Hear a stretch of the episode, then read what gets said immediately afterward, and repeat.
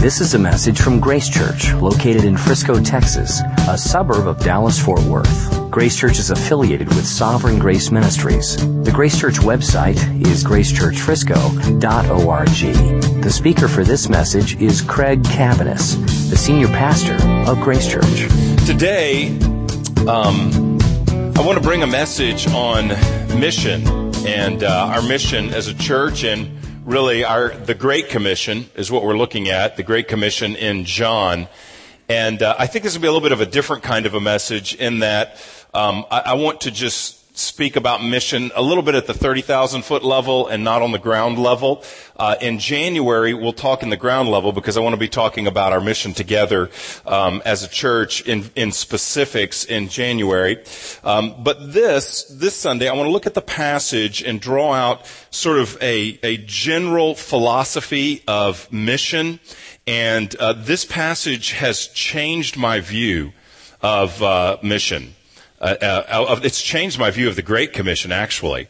Um, and it's a small tweak, but a small tweak in viewing mission has has uh, is is really starting to revolutionize the way I look at the whole subject. So this passage has been helpful to me, and I hope I can open up in a way that'll be helpful for you. But I just wanted to let you know on the outset, it's a little bit uh, sort of philosophy of mission, big picture mission, uh, with a few specifics thrown in. So let's read John 20 verses 19 through 23. On the evening of that day, the first day of the week, the doors being locked where the disciples were for fear of the Jews, Jesus came and stood among them and said to them, Peace be with you. When he had said this, he showed them his hands and his side. Then the disciples were glad when they saw the Lord. Jesus said to them again, Peace be with you. As the Father has sent me, even so I am sending you. And when he had said this, he breathed on them and said, Receive the Holy Spirit. If you forgive the sins of any, they are forgiven them. And if you withhold forgiveness from any, it is withheld. Let's pray. God, we thank you that you um, are the sent one, Lord Jesus. We thank you that you were sent by the Father. We thank you that you send us in a similar manner. We pray that you would open up to us this text today and speak to us and stir us with faith for following you in your mission, Lord. We're so thankful that we've been recipients of your mission, that you've come to us and saved us. And we're so thankful that we're participants in your mission, that you send us that you might save others yet to know you. And so we're so grateful for that. Lord, I pray that you'd fill me with your spirit and empower me to declare the truths of this passage. And I pray you'd give us all ears to hear and hearts to respond. In Jesus' name, amen. Well, last week we looked at the resurrection, and so the passage we just read, it's, uh, it's still Easter. It's still Easter Sunday. It's Easter evening at this point. Um, the disciples, Peter and John, have already discovered the empty tomb. That's, uh, that's what happened that Sunday morning. And then Jesus appears to Mary Magdalene. Rob preached that section, both those sections last week. And so Jesus has already appeared to Mary Magdalene, and now he's appearing to his disciples. And uh, the passage tells us that the doors they are the, the disciples on the first day of the week, Sunday, the doors being locked where the disciples were for fear of the Jews. Verse 19, Jesus came and stood among them. And so they are locked up somewhere in fear. They're behind locked doors. There's probably a, they're probably in a house with a front door that's locked, in an inner room with a door that's locked, multiple locks. And so they're locked up afraid of the Jews. Jesus has just been killed. They deserted him. Uh, uh, uh, most of them did when he was uh, when he was arrested, and so they're fearful that as followers of Jesus, they're subject to persecution and attack themselves. And so there are hovering, fearful disciples in this room. And the passage tells us the doors are locked. Now, it gives us that detail because it reveals that they want to stay separate from persecution. But they also, uh, John also gives us that detail because it shows us the glory and the power of the resurrection. Because Jesus passes through these barriers. You can't lock Jesus out of the room. He's the resurrected Lord, and it says Jesus came and stood among them. So they think they're locked up and Jesus comes through these barriers and stands amongst his disciples. And the first words he says to them, the very first words the resurrected Lord speaks to his followers are, peace be with you. It's got to be astonishing to them. They saw him die or heard of his death and, and they knew the tomb was empty, but even that's mysterious. What really happened there, they don't know. And here's Jesus standing among them, passing through locked doors in their midst and saying to them, peace be with you. That was a common greeting. Peace, the word shalom was a Hebrew word. It was a common greeting, but Jesus is not just giving a common greeting. This isn't like, what's up, or how, you know, uh, something like that. He's not just walking in and kind of just giving a general greeting. This is a peace be with you, shalom to you that carries a power. Because Jesus is speaking to the fearful disciples. And the first words he wants them to know, first word he wants them to know is shalom, peace. Now, when we think of peace, we often think of like an absence of conflict um, or an inner tranquility, something like that. But this word is a rich theological word. This word shalom. It, it means um, it means the state of being in life when all is right because we are right with God. It's a peace that's based upon our being right with God. It's the, the abundant life. It is the overall well-being that comes from a right relationship with God. And so he comes to these fearful disciples and says, you know, peace be with you. May you experience the overall well-being in life that comes when you are right with God. And then notice what he does. Having spoken that word to them, verse 20, when he had said this, he showed them his hands and his side.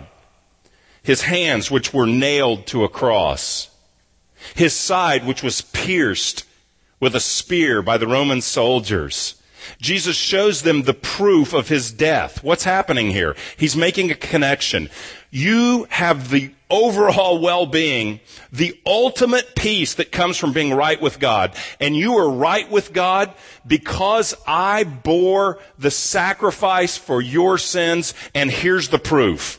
The pierced hands, the pierced side, which demonstrate that our sins, their sins were laid upon Jesus. He died and was resurrected so that we could have peace with God.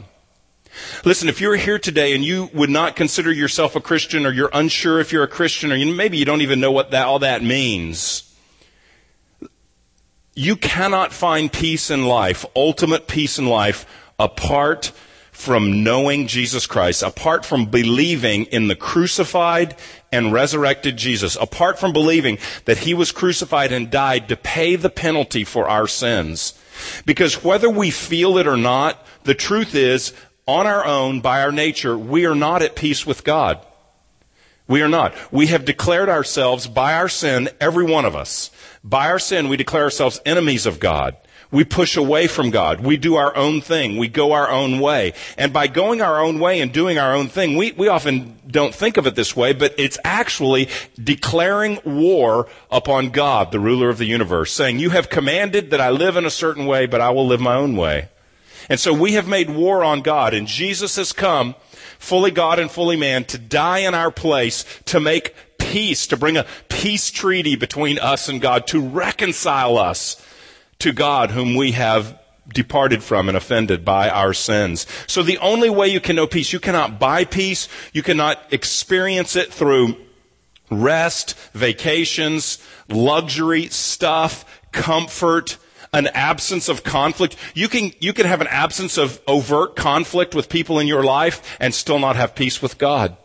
The only way to have peace with God is exactly what Jesus is showing here. He shows up, shows the scars, demonstrating that he was a sacrifice. He was resurrected to defeat the power of sin, and through their belief in him, they have peace with God. It's a gospel reenactment. The resurrected Lord invades the darkness of their fear. They're trembling as deserters and in Peter's case, a denier of Jesus. Deserters and deniers, and Jesus burst into the darkness, burst into their fear, and says, Peace be with you because what I have done for you. It's a, a gospel reenactment. The resurrected Lord invades their darkness. And that is the setup for the, that sets the stage for the commission that he gives them. Look what he says. He repeats to them, peace Verse, I'm in verse 21 now. Jesus said to them again, peace be with you, as the Father has sent me, even so I am sending you. So he says it again, and then he gives them this commission. As the Father sent me, so I send you. Now you notice he doesn't tell where he's sending them.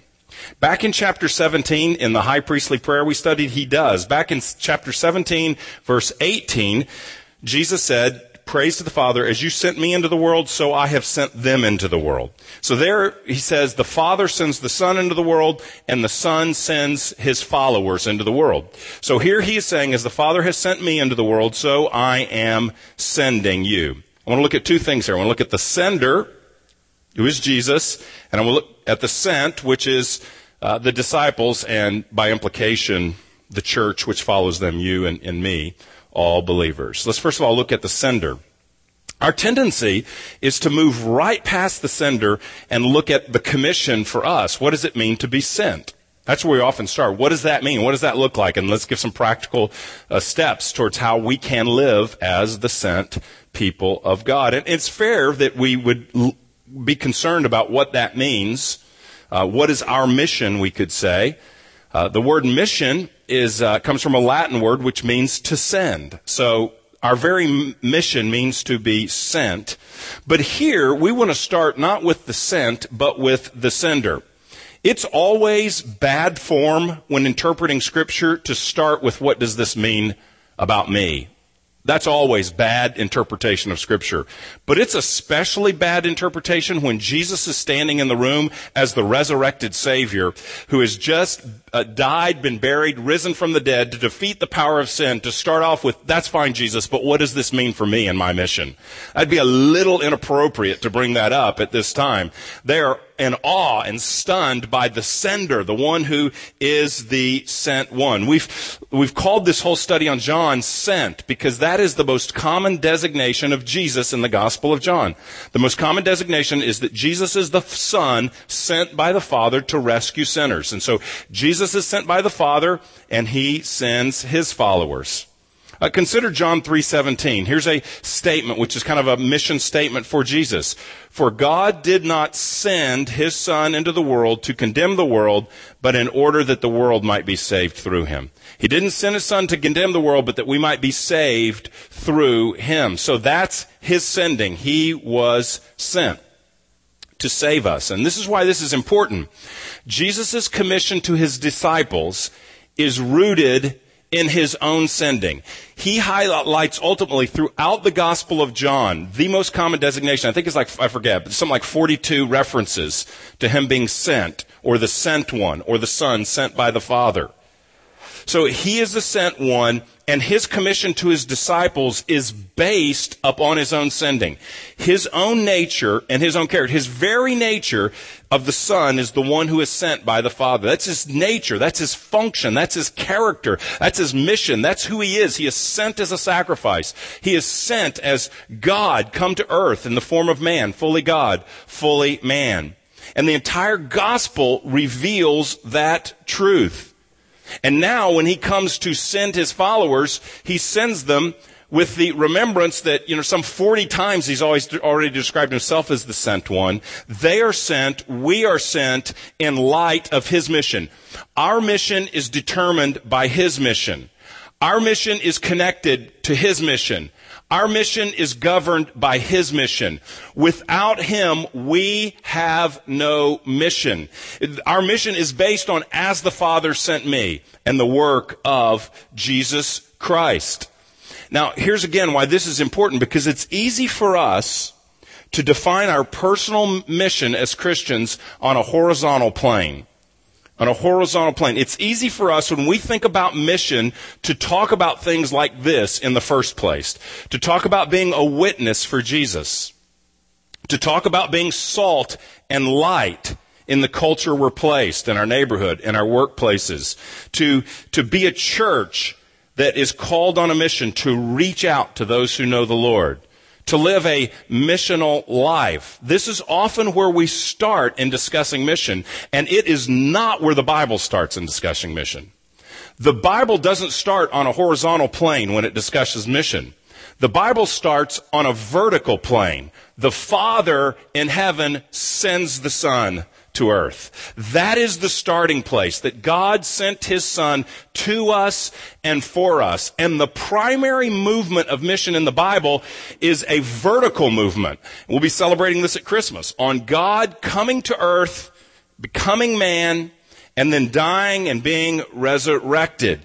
Jesus uh, sends us, but he first and foremost reminds us that he is the sent one as the Father sent me. So our mission thought, our mission strategy, our mission philosophy, our mission identity must begin in a very serious way with an understanding of Jesus as the sent one. Because as the Father sent me, he says, so I am sending you. So we want to start and we want to major on the vertical mission before we talk about the horizontal mission. And we've been doing that for all this year as we've looked at the Gospel of John and how Jesus was sent by the Father.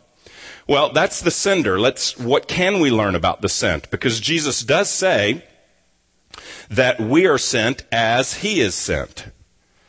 You notice that in verse uh, 21. As the Father has sent me, so I'm sending you as. It means in a like manner. In the same way.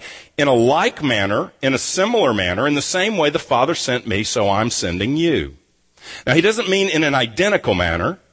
There's something unique about Jesus' mission. He is God and becomes incarnate the Son. None of us are that. He dies on the cross for our sins. None of us make atonement for anyone. But there are similarities between his mission and our mission. What is the nature of our mission relative to his mission? I want to look a bit at the language of this phrase. As the Father has sent me, so I'm sending you. I, I rarely, I won't say never, but I rarely uh, in sermons discuss the original grammar to make a point. Point A, uh, it can come off like uh, you know preacher man's being smarty pants up there and that kind of deal. And uh, sometimes it sounds very, you know, when there's these magical secret things that come out of the text. If you can read the original, it kind of gives this air of, uh, like I said, smarty pants. I don't really want to do that because I'm not smarty pants. I'm not a Greek scholar at all. Um, but I've checked this one with some who are. Um, and the language, the grammar of this phrase is, this is what's really changed my understanding. I think is significant. Here's the grammar of the phrase. The Father has sent me. The first verb, has sent me, in Greek is in a perfect tense. And what that means is the perfect tense is when a verb is described that has completed action in the past that has an ongoing result. It has continuous effects in the future. So what it, what, what the idea is, is that the Father sent the Son in the past with the result of His sending having an ongoing effect. The Son is sent in the past and the ongoing effect with an ongoing effect into the present, and we are sent in a continuous action in the present. So, Father sent the Son in the past, the Son is sent with an ongoing effect into the present, and He is currently sending us. Here's an explanation of why this matters from a, a scholar named D.A. Carson. I'm just going to share a quote with you where he explains how the grammar makes a difference here. He says, it is probably wrong to think of the disciples simply replacing Jesus.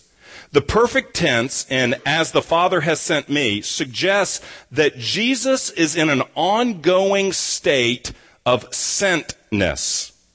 Just because he ascends to the Father does not mean he is no longer the sent one, par excellence. Thus, Christ's disciples do not take over Jesus' mission. His mission continues and is effective in their ministry and in our ministry. So what, what's being said here is there's not two missions. There's not the mission of Jesus and then Jesus ascends to the Father and now we have the mission of the church. There is a single mission. It's wrong to think of it this way. It's wrong to think of it as Jesus coming and accomplishing salvation through death, burial, and resurrection, then ascending to the uh, Father. But before he does, through these Great Commission passages, like at the end of Matthew, Luke, and here, that he hands the baton off to the church. So he's run his lap. He's done in the relay race. Um, He's not huffing and puffing because he's God, but he's done. He hands the baton to the church. The church grabs the baton, and now it's us on our mission. I remember hearing a sermon illustration. I don't, I don't remember who told me this. I'm not critiquing them. I've told, somebody 10, 20 years from now, I'll be preaching and mocking some sermon illustration they heard me give. So I'm very patient and very forgiving for bad sermon illustrations because I've had plenty. But this is a sermon illustration that sticks with me from my childhood because it affected me emotionally.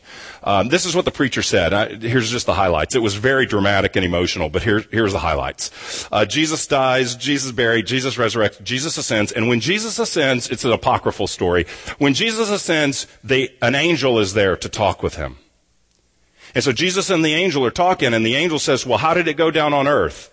I mean, even right there. But okay. So an angel's talking to him. It's apocryphal story. How did it go down on earth?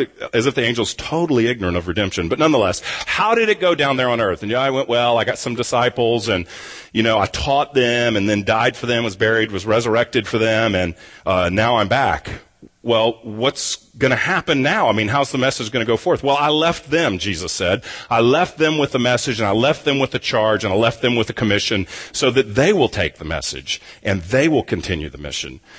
And um, so the angel says, well, what if they fail? What is the plan if the disciples don't do their mission following your mission?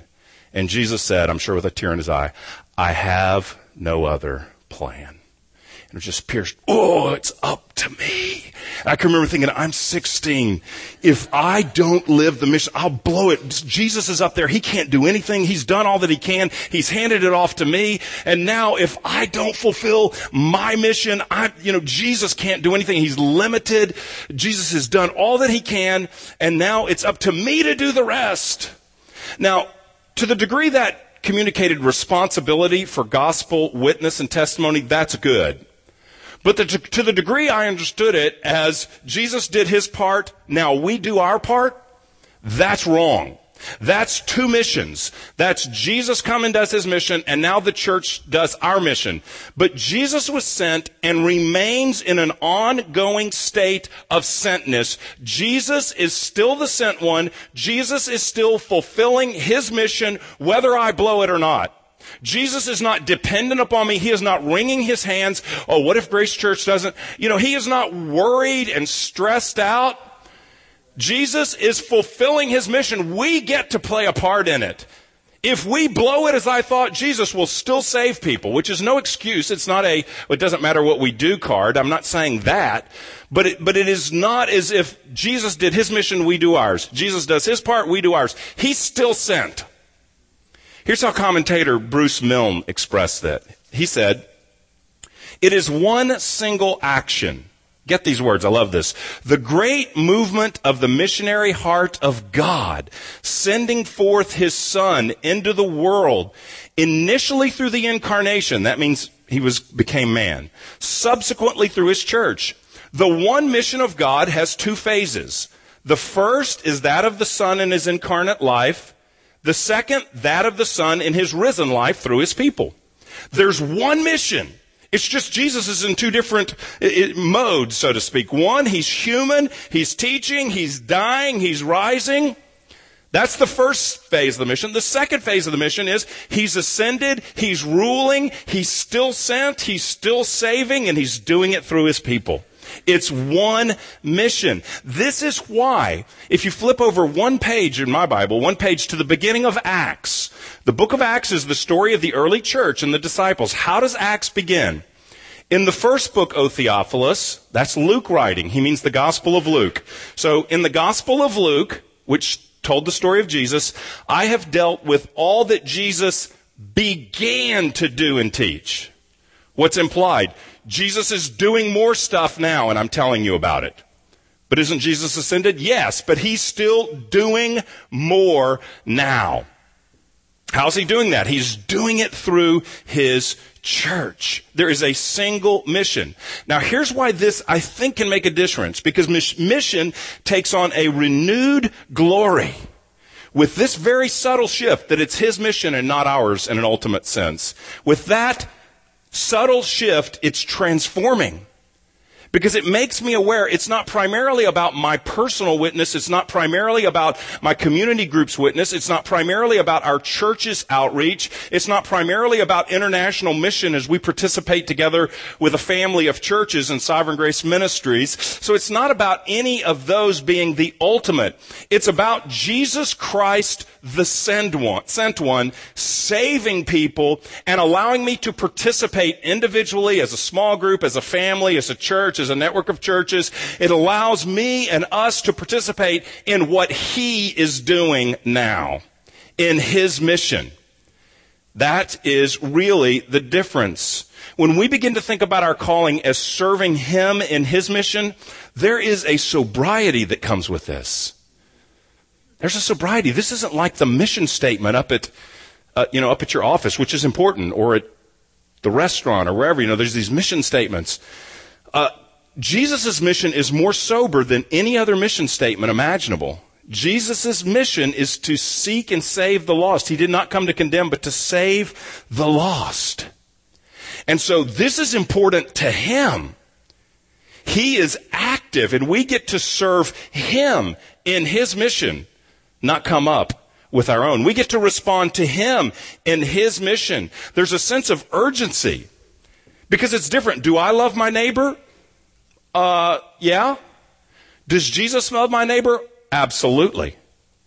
And so I, out of awareness of Jesus' love for my neighbor, relate to my neighbor. Not based on my love, based on Christ's love for him. Do I care about my lost relative? Yes. Do I care about the lost uh, checker at the grocery store? Not as much as my relative, but yeah, on good days when I'm thinking about it. Do I care about the lost driver that just cut me off? Probably not. Okay, truthfully, at that moment. Jesus cares about all of those people and shed his blood. Jesus' mission to reach those people, there's a sobriety, there's an urgency. It's not an optional thing. If it's my mission, it's pretty optional based on how I feel any given moment. If it's Jesus' mission, it's never an option. Because what's more important than Jesus' mission? He didn't hand us the baton and now it's just ours. He's still in the race. He's still saving. That's why it's different. There's a sense of privilege. I've got a lot of privileges in my life. I'm privileged to um, have all the Lord has blessed me and entrusted me with. I'm privileged to have a wonderful wife and children, a grandchild. I'm privileged to have wonderful friends and you as a church. You know, I'm privileged in many, many ways in my life. But is there a greater privilege than knowing the Lord Jesus Christ? And serving Him in what He's doing today. And obviously, I'm serving Him in all those roles, hopefully.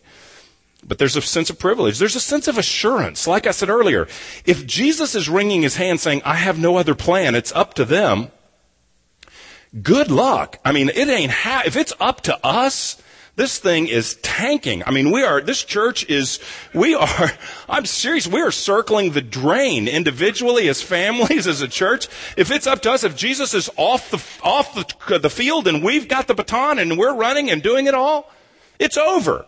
But if it's Jesus' mission, he says the gates of hell will not prevail against his mission. No one will stop Jesus from saving people. No one will save, stop the power of the Holy Spirit in, from invading hearts with the gospel by entering the darkness and bringing to life dead souls. No one stops the Lord. No one can stop the Lord. I mean, look at, in the book of Acts, in the book of Acts, think about Paul. He is on a mission to kill Christians. That doesn't stop the Lord from knocking him off, blinding him, and saving him. I mean, if it's up to Paul's friends who've been converted to make sure he gets converted, well, it's a lost cause. But if it's up to Jesus to knock the guy out, blind him, and save him, he'll save him, and then he'll write the Bible. so it's different to say, I'm serving his mission versus he's serving our mission. It's a huge, huge difference. It's a different sense of assurance, a different sense of joy, a, a, different sense that horizontal strategies, and these aren't slogans I'm assigning to any organization or group. I, I, these are just generic. But slogans like growing the church, slogans like reaching the city, slogans like touching the nations. There's nothing wrong with those as long as we understand that Jesus is saving people and growing the church. Jesus is reaching the city. Jesus is touching the nations and we're serving him in his mission. But otherwise it's just very horizontal We want to be gripped with the reality that Scripture teaches us that Christ, the sent one, remains the sent one. He is ever on mission and he sends us on his mission. So my main burden is not that we all get on mission. My main burden is that we all see that Jesus is on mission and we serve him in that. It's subtle, but I think it's transforming. I think it's very, very different in terms of hope, sobriety, urgency, joy for the task, confidence in the task, privilege, totally different. Here's the big idea. Our mission is to serve his mission. Our mission is to serve the sent one as he advances his gospel through his church into the world. Our mission is to serve the sent one, and he's the one who's advancing the gospel through the church into the world, through us. Well, there does remain an unanswered question because it does say in what, he does say we are sent as he is. So, how are we sent? We said we're not incarnate. We don't atone for anybody's sin, so we're not sent exactly, but we're sent similarly. How are we sent similarly? As we have studied the Gospel of John, and I don't have time to develop this right now, but uh, they would be just reminders for you. As we've studied the Gospel of John, numerous places Jesus has communicated as the Son sent by the Father that he's dependent on the Father um, and that he's obedient to the Father.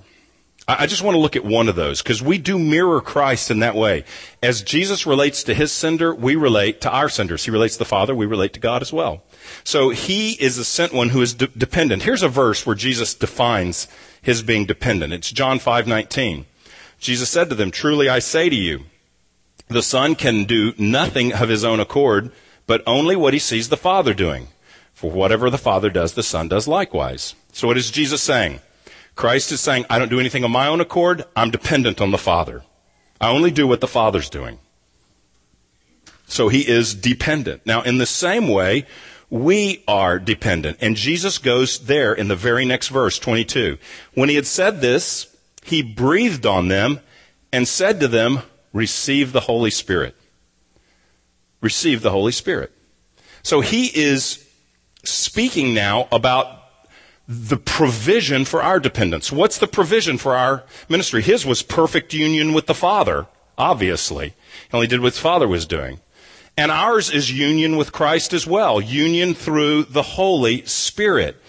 The Spirit is essential to our mission because we are dependent. We are dependent. That's what, in the real thing, Jesus would have been saying to the angel. If I can go apocryphal again, the, the illustration would be well, of course the mission's going to be accomplished because I'm Lord of the mission and I've given the Spirit to fulfill the mission. That's the answer. So the angel doesn't have to worry. Angel can just relax and know it's all going to be covered. I've always been concerned for that angel. He's just, I have no other plan. Oh, what do we, you know, so there it is. There's much debate about what's going on here when Jesus breathes and says, receive the Spirit. Uh, and I don't want to get into all that debate. Um, I think what's happening is that this is a prophetic thing, or this is a sign, because in really a matter of days, uh, they're all going to be empowered by the Spirit at Pentecost. And I think this is demonstrating a sign of what's actually happening. But regardless of what's actually happening when He breathes on them, the point is that the ministry of the Spirit is tied to the commission. As the Father sent me, I send you, and here's the Spirit. The Spirit is the one we are dependent upon. Um, God not only gives us a mission, His mission, but He empowers us to accomplish it. And this should bring great hope to us. Great hope. Can the Holy Spirit accomplish the mission? Is the Holy Spirit capable of taking the Word of God as we share that and bringing it to life in people's hearts? Absolutely. Is the Holy Spirit um, able to do all that God wants him to do? He is God himself? Yes. If the thought of reaching your neighbor, think about this, reaching the people on your block, if the thought of reaching the people on your block with the gospel, opening your mouth, sharing the gospel, loving them, serving them, whatever, if reaching your neighbor, reaching your community, if the thought of reaching your boss with the gospel, reaching your coworker with the gospel, if the thought of one day participating personally on a church plant, if the thought of going on a short-term mission trip, if the thought of bringing up the gospel at Thanksgiving or Christmas with a lost relative, if any of those things are daunting to you and daunting to me, that's great. That's great because that means we say we're dependent. God, I'm scared. God, I'm, in, I'm incapable. I can't save them. God, my witness is not perfect. They may ask, why are you telling me this? You know?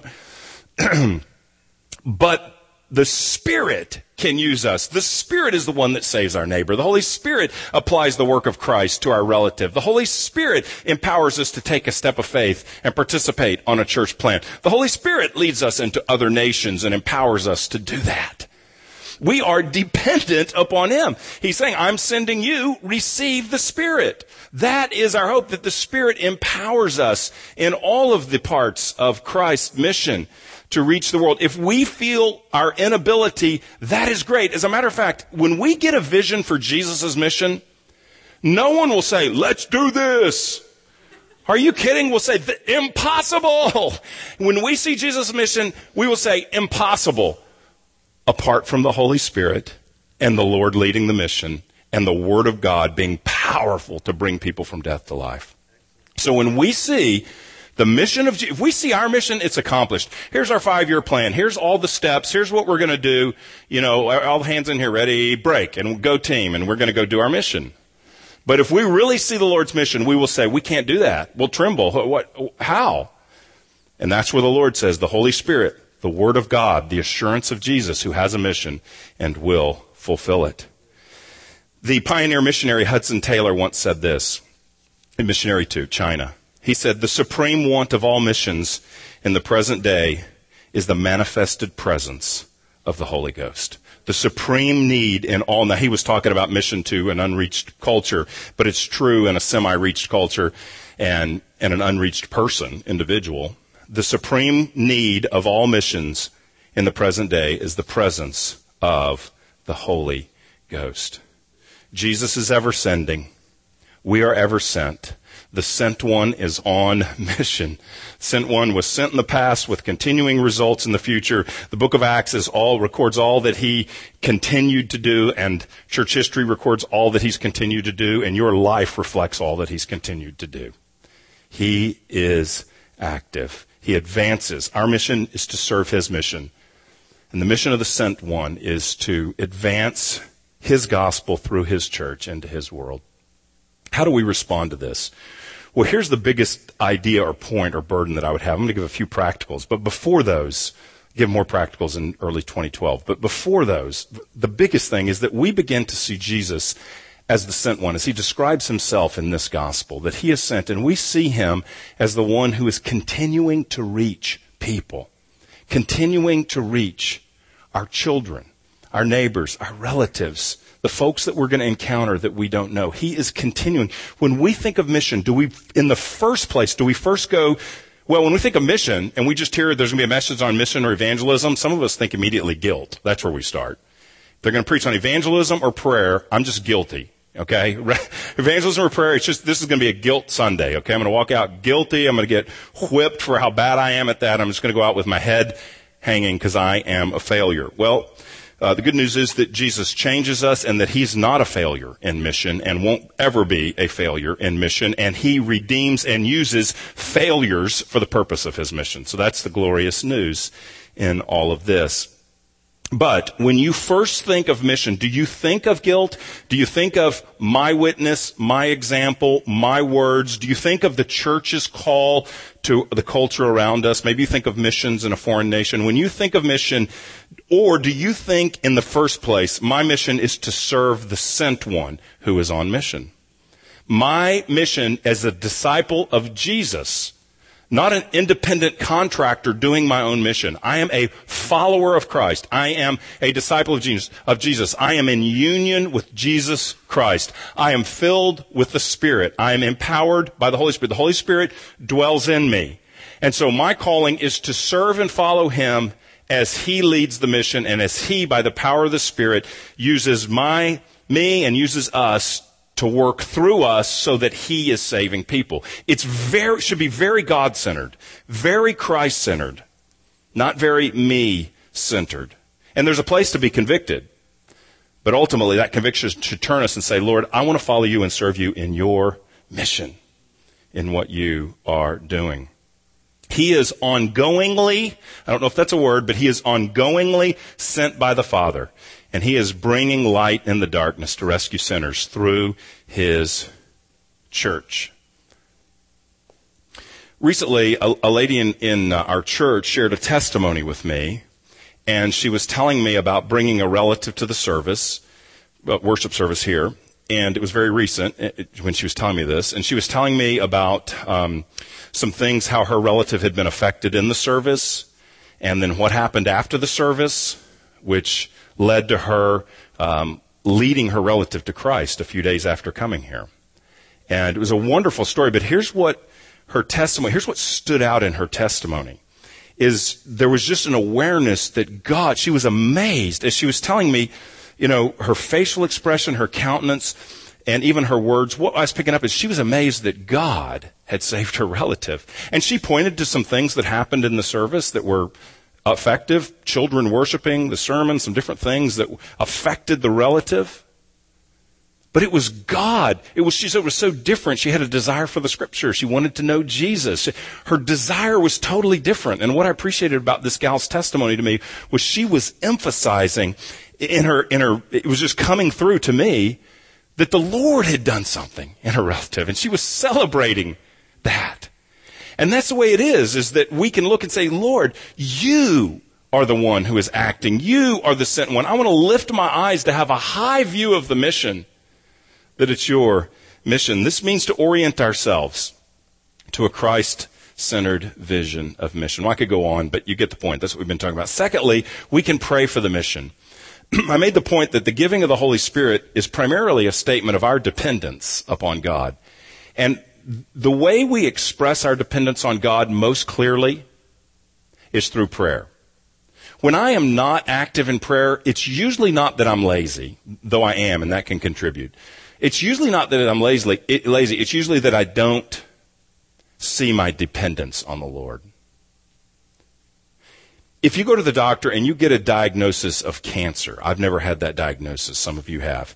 If you get a diagnosis of cancer from the doctor, that affects your prayer life. Why? Because somehow you get a lot of self discipline through that diagnosis? Because you started keeping a prayer chart and a journal? No, because you're going, I need God or I'm going to die.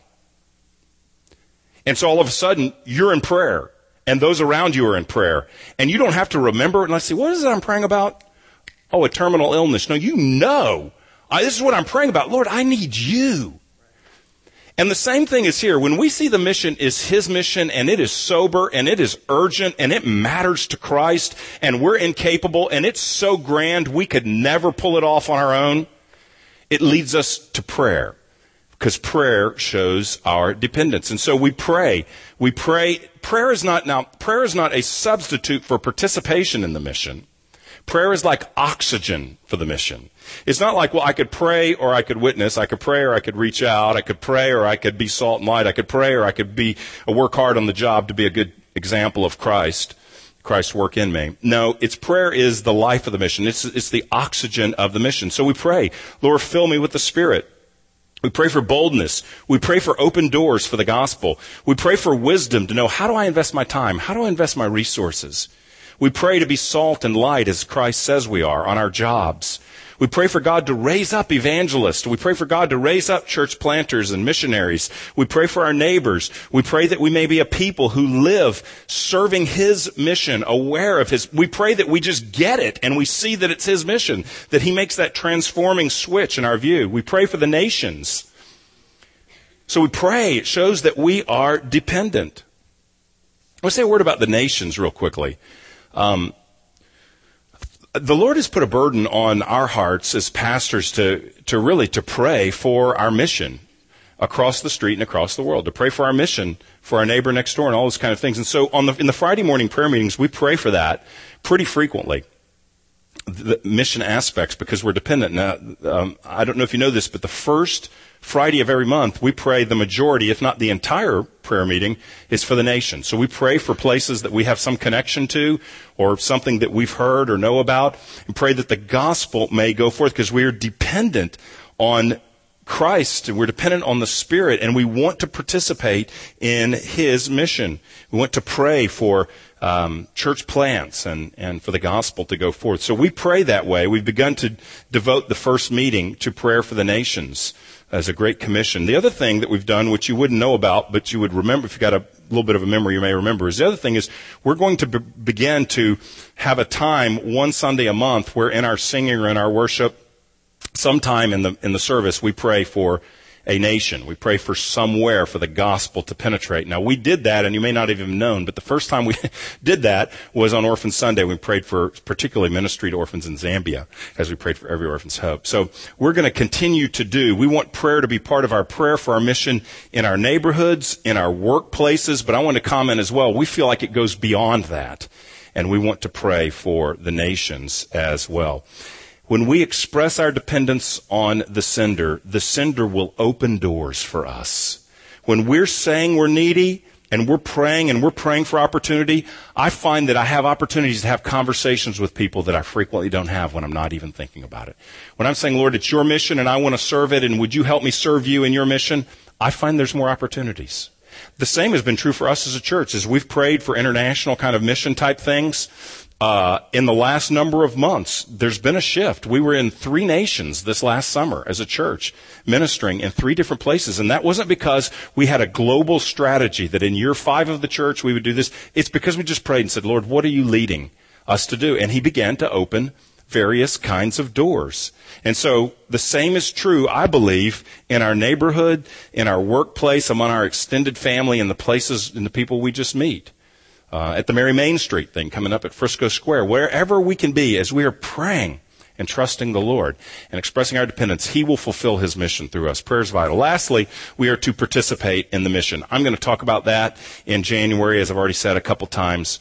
But I really do believe our mission is to serve the sent one as He advances His gospel through His church and His world. And here's what I love is that when He is saying this to them, as the Father sends me, so I am sending you, He is speaking to a group. He is speaking to the disciples who are the band, who are the core, who are the core team, who are the church planting team for the historical church. They are the original ones. So when God calls us and sends us, He sends us together. You are not alone in serving Christ's mission. If you're married, you have a family. If you're single, you have friends. Um, you have a small group. You have a church and you have a church that partners with other uh, mission opportunities, primarily our partnership with Sovereign Grace. And so we want to view this as an us. We are sent. We, we want this to be a conversation point because it's a life flow point in our small groups. That we could talk about how God's opening doors or how we're praying for open doors to reach out to others. And we could support each other in that and pray for that and help each other and maybe do it together, even with the holidays coming up. Maybe we together in our group can do some things to reach out very practically. We, as a group, we want to steward the opportunities uh, in our culture together that we have. So we want to be supportive of one another and, and view this as part of our corporate privilege of serving the sent one who's taking the gospel to uh, Frisco or McKinney or Dallas or wherever you live. He's taking the gospel there. He's, he is on a mission to reach that area. And he's called us, and we get to do that together. Um, we can steward opportunities here on Sunday morning. I don't know if you think about this. We sing Christian songs and we hear Christian sermons. There's lost people, people who don't know Christ, every Sunday here. Well, some Sundays I don't see very many guests. Well, guess what? There's a whole, there's, there's, maybe there are not very many guests some Sundays. Uh, but maybe there's some attenders that have come a little bit and they're not Christians. Maybe there's children, for sure. There are children, teenagers, maybe college students that have grown up in the church that aren't Christians. But even beyond that, there's, there's people that don't know the Lord here every Sunday. And so we have the privilege together to be, have a heart to reach out, to introduce ourselves, to engage, to serve, to love, to reach out every Sunday morning. Christ is extending his mission to reach the lost. So we want to pray about that and ask God to do that as a church. And also, we partner together in, uh, in, a, in a network of churches called Sovereign Grace. And we plant churches together. This church is a plant, Sovereign Grace Ministries. We partnered together in mission. And I want to make a point about this this morning, to, really for two reasons. One is because I want to do a better job of us speaking about our extension through partnership. I don't think we always do a great job about that around here, but I want to do that uh, more. I want to do that better. And we are currently in a time in Sovereign Grace. So we're kind of going through a time of evaluation. We've talked about this a little bit. Uh, a time of learning, a time where we are pursuing some reconciliation, where some offenses lie. Uh, we're in a time of definition, of defining, in some ways, just bringing some clarity to uh, even organizationally how we relate together as a network of churches. Um, so it's a time of definition. It's a time of growth. It's a time of tweaking. It's a time of repentance. It's a time of learning. Uh, so it's been an, uh, a very interesting season in a lot of ways for us.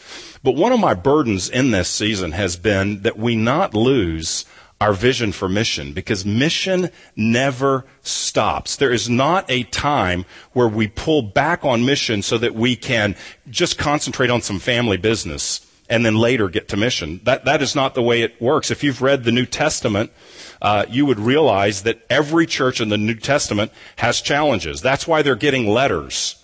It, churches like Galatia and Corinth have huge challenges. But, but the gospel is going forth. That's why Paul says the gospel continues to grow and bear fruit. Through perfect churches and perfect people? Absolutely not. Through people that have problems? Yes. And in some cases, like Corinth and Galatia, people that are really messed up. God is the gospel is going forth. And if you look through church history, that's the way it is. The gospel goes forth through a limping church. Not through a perfect church, through a limping church. That's how the gospel goes forth. And throughout church history, if every time there was a challenge, mission was put on pause, none of us would be in the room right now. Because none of us would have ever heard the gospel, because it would have stopped, well, it would have stopped in the first century. It would have stopped at the very begin. It would have stopped in Acts. We would have never gotten past Acts if they just put the balls button. We got some issues and we'll get those worked out. And then there will be issues until Jesus returns. And so mission is not to stop because there are, that doesn't mean we don't pay attention to our issues individually, as a small group, as a church, as a network of churches. Of course, we need to soberly address whatever God is addressing with us. But the point is that mission continues. This summer, here's an example. This summer, we had a weekend with the church plant, with a couple members of the church planting team that Sovereign Grace Ministries is sending out to North Africa. You remember that? We gathered on a Saturday night. We had Q&A. They're going to reach an unreached people group. It's a group of Westerners, um, and they are moving in North Africa to reach an unreached people group in what is, as you heard his stories, a dangerous area to take the gospel. Half that team left on Tuesday. They went out. The other half goes on Jan, uh, goes in January. But I just bring that as a, as a saying, someone that we met and that we have a relational, organic connection to and that we're supporting in prayer and finances. So I just bring that to your attention. That team just left. We want to pray for them. We don't want to miss that. Go- gospel mission must go forward. So that's one reason I want to say that is because we want to talk about our mission broadly and we want to be able to do that at all times. And secondly, I mention that because next week we'll have our uh, annual opportunity that we make available to those who would want to participate in our church to participate in our uh, our mission fund for our network of churches, our family of churches, Sovereign Grace. So next week we're going to show a uh, video a brief video, and then we'll give you an opportunity to participate in that if you would like. You are a generous church. Um, appreciate the way you always participate in whatever the Lord is laying before us. But the point is that we are sent together. We are sent as families. We are sent as community groups. We are sent as a church. And we are sent in partnership uh, with a network of churches to take the gospel forward. Jesus is on mission. Jesus remains sent. Jesus is acting with his gospel through his church to his world to save, and we get to be a part of serving him in his mission on our block, in our office, with our family, and across the world. What a great privilege. What a great joy. What greater honor. That's one of the things of being a, not knowing Christ. One of the great emptinesses of not knowing Christ is not only that there's no satisfaction ultimately in life apart from Jesus, but that you miss out on the greatest mission on the planet. You miss out on what you were created for.